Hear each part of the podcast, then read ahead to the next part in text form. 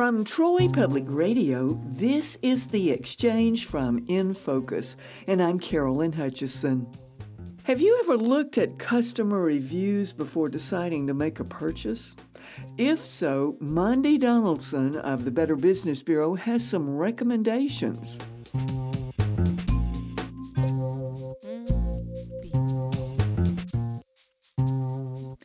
Mondy Donaldson, so great to have you back here on Troy Public Radio's The Exchange from the Better Business Bureau by Skype.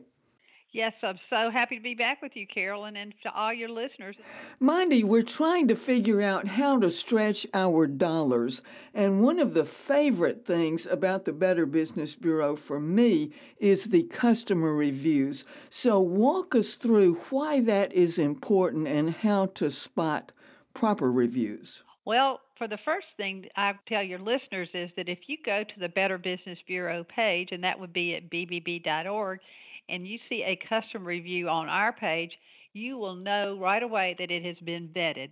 That means if somebody puts something up there, we will check it out to make sure it's not the grandmother of the owner of the business putting five glowing testimonials about how wonderful the business is. We check the URLs, we see where things are coming from.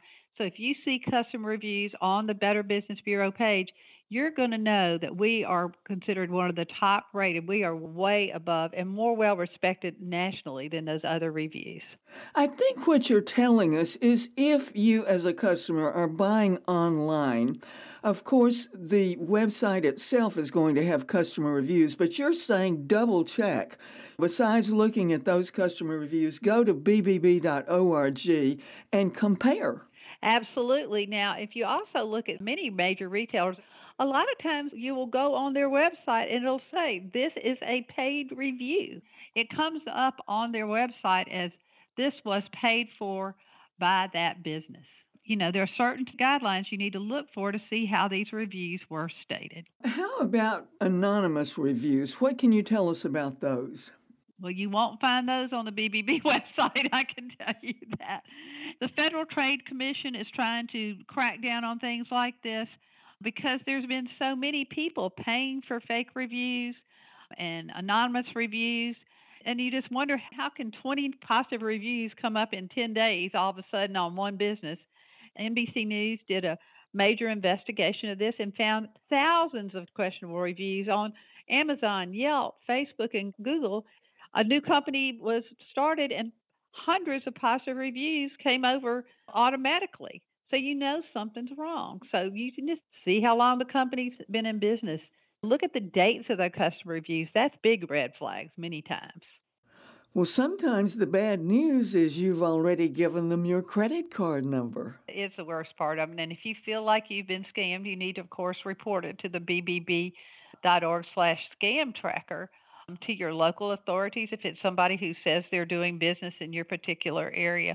And if you see any kind of offers that just sound to be good to be true, and people are talking about, oh, this is such a great deal, you better watch out. So always look at the company's business profile if they have one, and just don't depend on customer reviews. Well, Mondy, I want to take a moment to thank you for letting us know more about customer reviews and how to effectively use them. Thanks for joining us by Skype today. Thank you so much. Joining us from the Better Business Bureau serving Central and South Alabama was Mondy Donaldson, Vice President of the Educational Foundation. More information about customer reviews can be found on the website bbb.org.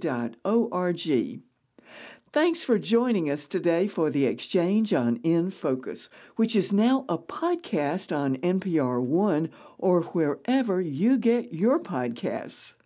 I'm Carolyn Hutchison, and this is listener supported Troy Public Radio.